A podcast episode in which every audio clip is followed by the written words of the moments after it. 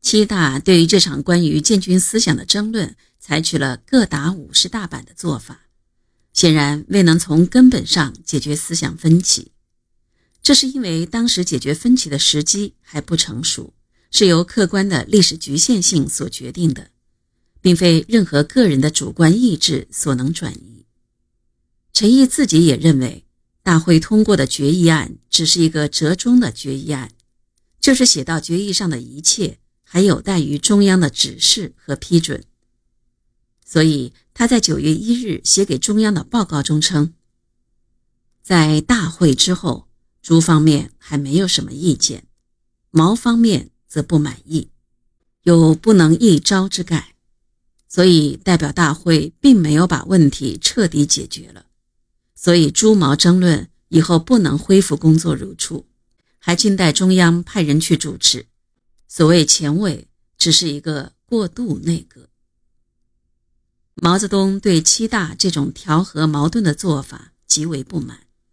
七大后不久，接到中央来信，要红四军派人去上海参加中央政治局召集的军事会议，汇报红四军的情况。这时候，赣、闽、粤三省国民党军队也奉蒋介石的命令。对红四军和闽西根据地发动新的会剿。为了打破敌人的会剿，陈毅于七月二十九日来到上杭焦阳文昌阁，会同毛泽东召开前委紧急会议，研究打破敌人会剿的方针。会议决定以第一纵队和第四纵队留在闽西，坚持游击战争，保卫苏区；军部率第二、第三纵队出击闽中。会上还决定，陈毅前往上海向中央汇报工作。陈毅请毛泽东回来主持前委工作，毛泽东拒绝了。他说：“我不能回去，你们七大那个做法我不能同意，我不能随随便便就回去。”于是由朱德暂时代理前委书记。会后，毛泽东经苏家坡到大洋坝养病。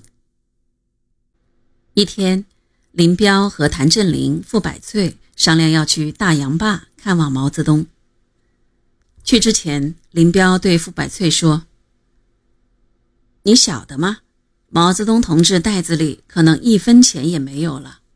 他离开部队时身上只有五块钱，要吃药还得吃饭。”傅百翠说：“毛泽东同志真的到了山穷水尽的地步了。”好在他帮助闽西特委工作，特委理当为他解决点困难。林彪不同意，道：“他原是我们红四军的领导，现在还是前委委员，怎么能让闽西特委来给他解难？我们来办。”话虽然说了，可林彪个人哪里有什么钱？傅百翠也知道这一点，便说：“医病需要的钱多。”你我津贴凑起来，杯水车薪不顶事，还得多串联一些同志。林彪说：“叫大家掏腰包，能凑多少？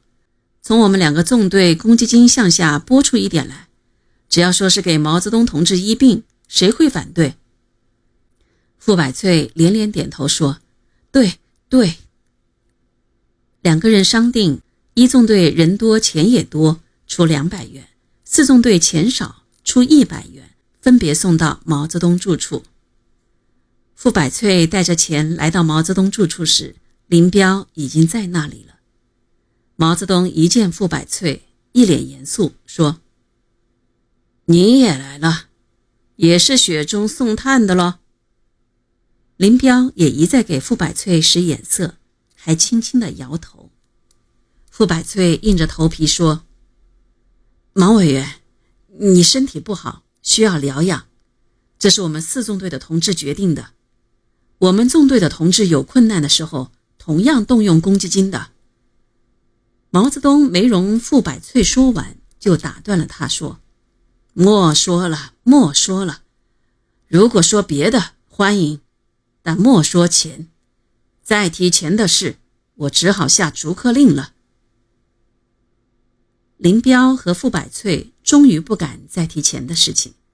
毛泽东留他们吃了午饭，让他们把钱带回去交还公家。